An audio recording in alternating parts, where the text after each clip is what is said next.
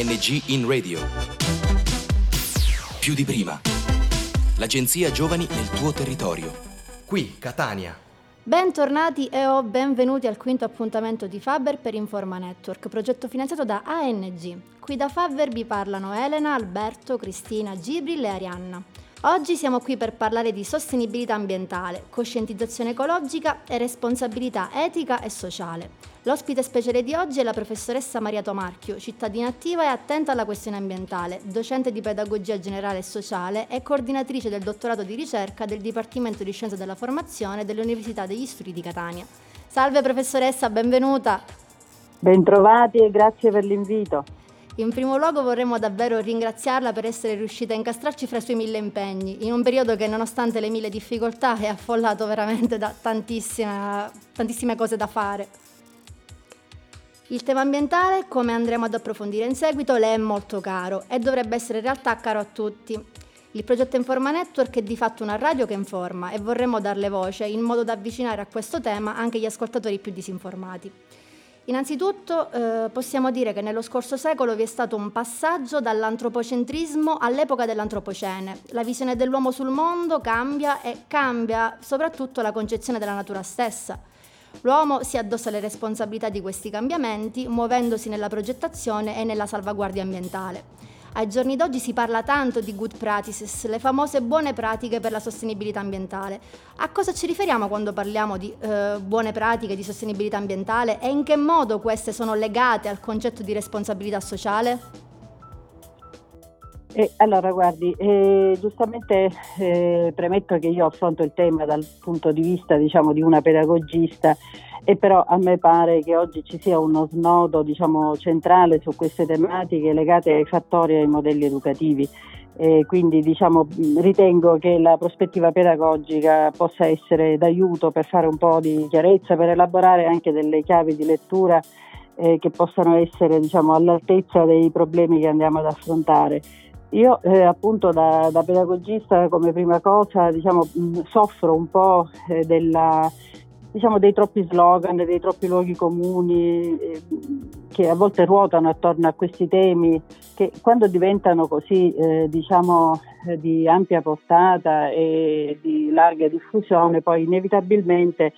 eh, diciamo, ci impongono anche un'elaborazione di chiavi di lettura, ecco, diciamo, che possano eh, aiutarci un po' a contenere e a farci un'idea che poi rappresenti tutta la complessità diciamo, di queste eh, tematiche tanto importanti quanto eh, diciamo, appunto, ehm, caratterizzate da molteplici vie di fuga, diciamo, da molteplici dimensioni poi di, di, di, di trattazione. Eh, lei ha detto bene nella sua breve introduzione, eh, il tema è quello del rapporto tra natura e cultura. Eh, in sostanza noi eh, parliamo di natura e di cultura spesso in maniera un po' immediata, considerando le due fronti diciamo, fra di loro una polarità, ecco, diciamo, eh, ma in realtà quello che noi concepiamo come natura dipende anche dalla rappresentazione culturale che ce ne facciamo e quindi dobbiamo lavorare proprio sulla cultura nel senso dei, del, del processo formativo culturale. Io penso che il tema della sostenibilità oggi vada affrontato tenendo presente due punti di vista che devono stare tra di loro sempre in una circolarità di rapporto. Eh, eh, da una parte eh, il tema va affrontato dal punto di vista dei soggetti, cioè eh, del rapporto tra l'educazione che noi, eh, eh, che noi diciamo, mettiamo in gioco quando ci prendiamo cura appunto educativa dei soggetti, perché da questo poi si genera eh, un'assunzione di responsabilità e quindi i soggetti da una parte diciamo, con, non voglio dire condizionati, ma sicuramente eh, fortemente eh, diciamo, mh, raggiunti ecco, da quelli che sono i modelli culturali educativi più eh, diffusi, dominanti, insomma quelli, quelli, che poi caratterizzano anche la nostra società ed, e, e che devono anche fare i conti con i loro più profondi bisogni, che sono anche bisogni di armonia interna, bisogni di, di, di profondità, di riflessività, e, e, dall'altra parte appunto una società che, o meglio dei modelli sociali che vengono eh, elaborati da questi stessi soggetti. Ecco, sono questi stessi soggetti che in virtù di, co- di come li educhiamo poi eh, eh, eh, metteranno in gioco delle scelte, individueranno delle priorità, decideranno quali sono le priorità nell'investimento delle risorse, quanto quindi più soggetti educati nel senso della responsabilità eh, eh, legata ai temi della sostenibilità avremo, tanto più ci tornerà in, diciamo, eh, si genererà appunto un contesto eh, di, di, che, che, diciamo sociale nel quale queste, queste, scelte verranno poste al centro e verranno coerentemente poi eh, diciamo, assunte e eh, restituite alle nuove generazioni, in sostanza educo l'individuo che poi a sua volta sceglie generando nuove condizioni formatrici di eh, responsabilità diffusa. Una, la, questa circolarità di rapporto dal mio punto di vista non può essere, eh, non può essere eh, come dire, mh, non presa sua, eh, come unico dispositivo se vogliamo che effettivamente eh, si possa parlare di sostenibilità in senso pieno. Diversamente tutta, eh, continueremo diciamo, a rimandare le stesse tena- tematiche, a volte un po', se mi consente, eh, un po' attraverso anche stereotipi, ma eh, non riusciremo ad incidere in maniera significativa in funzione di quello che essere, può essere un futuro eh, diciamo diverso da quello che purtroppo diciamo, in questo momento si, si, si prospetta e genera tanta preoccupazione tra tutti. E direi che eh, a tenere assieme queste due dimensioni, quelle dei soggetti che devono sviluppare delle responsabilità e quelle delle, eh, appunto delle, della dimensione sociale che poi queste, eh, queste, questa assunzione di responsabilità deve, assu- deve, elaborare in termini di scelte, e, e in mezzo ci sta eh, proprio la, la percezione anche dei tempi e del tempo dell'esperienza riferita al soggetto e dei tempi attraverso i quali, dentro i quali questo soggetto sviluppa la propria eh, esperienza di crescita. Eh, oggi eh, il tempo è una, una categoria importante, eh, molto legata alla dimensione della sostenibilità. Eh, viviamo dentro eh, ritmi di vita che a volte appunto non, non penso che hanno, assumono la dimensione della insostenibilità. E quindi eh, non so se ho risposto alla sua domanda, dentro questa circolarità di rapporto fra queste due dimensioni poi si colloca tutto l'intero ragionamento sul futuro, eh, sulla, sul, su come noi operiamo diciamo, nell'ambito delle scelte che facciamo e, del, e anche delle buone pratiche perché le buone pratiche poi sono, dal mio punto di vista e per come io le affronto sono buone pratiche per l'appunto educative. Certo, certo, ora non parleremo dell'insostenibilità insostenibile di, di Serge Latouche, ma abbiamo assolutamente compreso, penso anche gli ascoltatori da casa,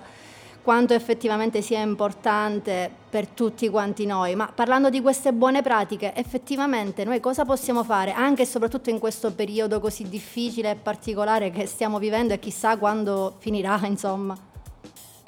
Allora, io penso che eh, ciascuno di noi nell'ambito stesso cui, eh, nel quale riveste delle responsabilità eh, ha delle risposte da dare. Dal punto di vista dei processi formativi, dei processi diciamo, mh, educativi, noi eh, operiamo molto all'interno delle istituzioni scolastiche. Io da sempre eh, ho avuto una passione particolare per tutto quello che poteva essere la pratica della cultura della terra in chiave educativa, formativa, ma anche riabilitativa e rieducativa, ma è proprio un interesse che coltivo mh, diciamo da sempre. E, e, mi sono resa conto poi che eh, alla fine, al di là di quello che magari noi pensiamo che possano generare le buone pratiche, esiste già una, una ricerca personale eh, tra gli studenti, tra i docenti, anche tra i dirigenti scolastici e guardi anche tra il personale, diciamo, eh, cosiddetto personale ATA, insomma, all'interno delle scuole c'è una ricerca eh, profonda, personale di eh, armonia con l'ambiente circostante. Quindi le, eh, gli insegnanti non fanno nessuna fatica eh, e gli studenti stessi a partecipare a delle mh, pratiche di eh, educazione, di didattica, che non è solo didattica all'aperto, ma è proprio dal, nostro, dal mio punto di vista una eh, pratica di coltura della terra. Qual è la differenza fra una generica pratica di didattica all'aperto e una pratica invece di coltura della terra in chiave educativo-didattica? E l'educazione all'aperto, vede, di per sé potrebbe, eh, potrebbe, riservare, potrebbe essere aperta a tantissime esperienze. Lei si immagini che anche eh, negli anni 40 ehm, erano, eh, erano, erano i regimi totalitari che si facevano interpreti dell'educazione all'aperto, pensi un po'. Eh, ma in realtà la differenza tra una generica educazione e, o una didattica all'aperto e una pratica della cultura della terra in chiave educativo-didattica è eh, che eh, c'è il tema della trasformazione, dell'essere che coltiva la terra e che si rende conto che attraverso il proprio lavoro è un soggetto di trasformazione. Non ci può essere eh, diciamo, fattore educativo più importante eh, che, no, che non sia quello di capire che attraverso il mio lavoro, la mia pratica, rapporto, la mia assunzione di responsabilità attraverso un mio intervento diretto, eh, io riesco a eh, produrre, a generare, a, ehm, a, a, restituire una fioritura, a restituire un frutto del, del mio stesso operato. Eh, lei, abbiamo fatto moltissime, ma veramente tante esperienze dentro le scuole, ma devo dire altrettante esperienze abbiamo scoperto che le scuole, a prescindere dal nostro intervento, già le mettevano in atto. Noi siamo andati solo eh, diciamo, eh, a constatare qual, quale creatività già dentro le scuole esistesse l'abbiamo valorizzata anche mettendola in rete e facendo sì che queste istituzioni, questi istituti scolastici potessero incontrarsi fra di loro e eh, condividere queste esperienze fatte. Eh, eh, sono state delle esperienze che hanno raggiunto un numero elevatissimo di scuole, si immagini quasi mille scuole sul territorio siciliano, noi abbiamo messo in rete in un progetto e, queste scuole scam- hanno ehm, hanno trovato una sede attraverso la nostra ricerca nella quale scambiare le proprie esperienze, di, esperienze tra le più svariate, guardi, esperienze di, di scuole che dall'infanzia alle secondarie superiore, eh, esperienze che potevano essere strettamente legate alla didattica, con studi di biologia, di geometria, appunto, geometria è la misurazione della terra, eh, oppure eh, nella scuola dell'infanzia proprio eh, era ehm, scoprire la bellezza di un giardino, eh, vivere l'esperienza estetica del rapporto con, ehm, eh, con un ambiente naturale. guardi, le, tutte le problematiche di, ehm, legate a quelle che comunemente noi chiamiamo problemi di disciplina dentro, dentro l'aula scolastica, ehm, spostandosi all'aperto in una dimensione proprio di, di rapporto diretto con la terra, mettendo le mani eh, dentro la terra, la bellezza e la gioia dei bambini che mettono le mani dentro la terra, che scavano con le mani la terra, eh, restituisce, eh, diciamo, è, è un'esperienza eh, profonda che, che, che, li, che, li, pone come soggetti attivi rispetto proprio alla, alla, alla, loro partecipazione non solo di carattere eh, scolastico in senso classico, ma proprio di, di partecipazione ad esperienze di socializzazione. Eh, aspettare che una pianta cresca eh, è un'esperienza anche di, di esercizio dell'attesa, di fiducia nel futuro. Di, eh, abbiamo, ricordo eh, la sorpresa con cui una, un insegnante mi raccontò che i, i bambini pensavano che i pomodori nascessero eh, al supermercato. un bambino. Eh, quindi, e le, e le, maestre stesse, poi le insegnanti, dico le maestre, ormai non si chiamano più così quelle delle, della scuola primaria, ma comunque dei primi livelli di, di scolarità, all'aperto trovavano una tale creatività nella, nell'innovazione didattica eh, che io ho pensato che in fondo, in fondo già uscire fuori dall'aula e come eh, percorrere dei percorsi che si pongono come interferenza rispetto alla consueta didattica tradizionale, ma anche educazione tradizionale. Eh, si pongono come interferenza, interferenza rispetto a quello che è il canone classico con cui noi educhiamo. No? Io mh, eh, ricordo spesso di aver sentito a delle insegnanti che eh, i bambini eh, o comunque gli studenti eh, erano adeguatamente, loro usavano questa espressione, scolarizzati nel momento in cui riuscivano a rimanere eh, seduti, a rimanere in silenzio, ma è esattamente l'opposto di quello che un, eh, diciamo una, una, didattica attiva, un processo apprenditivo diciamo, eh, significativo suggerisce. Eh, perché invece il soggetto deve essere sempre attivo, deve essere promotore, deve essere, deve essere deve in prima persona appunto constatare che eh, dal suo lavoro, dal suo impegno, se vuole anche dalla, dalla sua manualità, eh, stiamo perdendo anche questa manualità, dalla sua manualità eh, genera, ecco, che la sua manualità e la sua operatività è generativa. Io penso che non possa esserci, eh, diciamo, eh, messaggio più importante eh, finalizzato a, ad orizzonti di sostenibilità, perché quello è il momento in cui io mi rendo conto quanto è grande il patrimonio di questo, eh, quanto è grande la, la, diciamo, l'importanza ecco, di questo rapporto che io diretto che devo avere con le risorse eh, del pianeta quale, nel quale vivo. Ecco, esattamente. E questo direi anche che è proprio un esempio, dato che probabilmente il tema della sostenibilità in questo momento si sente parlare dovunque di sostenibilità ambientale, ma nessuno sa realmente di che si parla. Ed effettivamente questo è un esempio che si può iniziare a, ad avere delle buone pratiche, a fare qualcosa appunto per, eh, per, questa questione, anche a partire dalle piccole cose. Sì, guardi, io ripeto, mh, apprezzo moltissimo questa, mh, questo rilancio che c'è stato della didattica all'aperto. Lei consideri comunque che la didattica all'aperto, specialmente sul territorio siciliano, eh, esisteva già fino all'Ottocento, inizio del Novecento, poi c'è stata una vera e propria esplosione di, di, di scuole all'aperto in Sicilia. E, e quindi mh, diciamo eh, non è una novità assoluta la didattica all'aperto. Ecco perché io insisto nel dire che non è tanto importante che noi spostiamo eh, i nostri studenti, i nostri allievi al di fuori, cioè in un generico all'aperto. Dobbiamo invece anche in questa dimensione all'aperto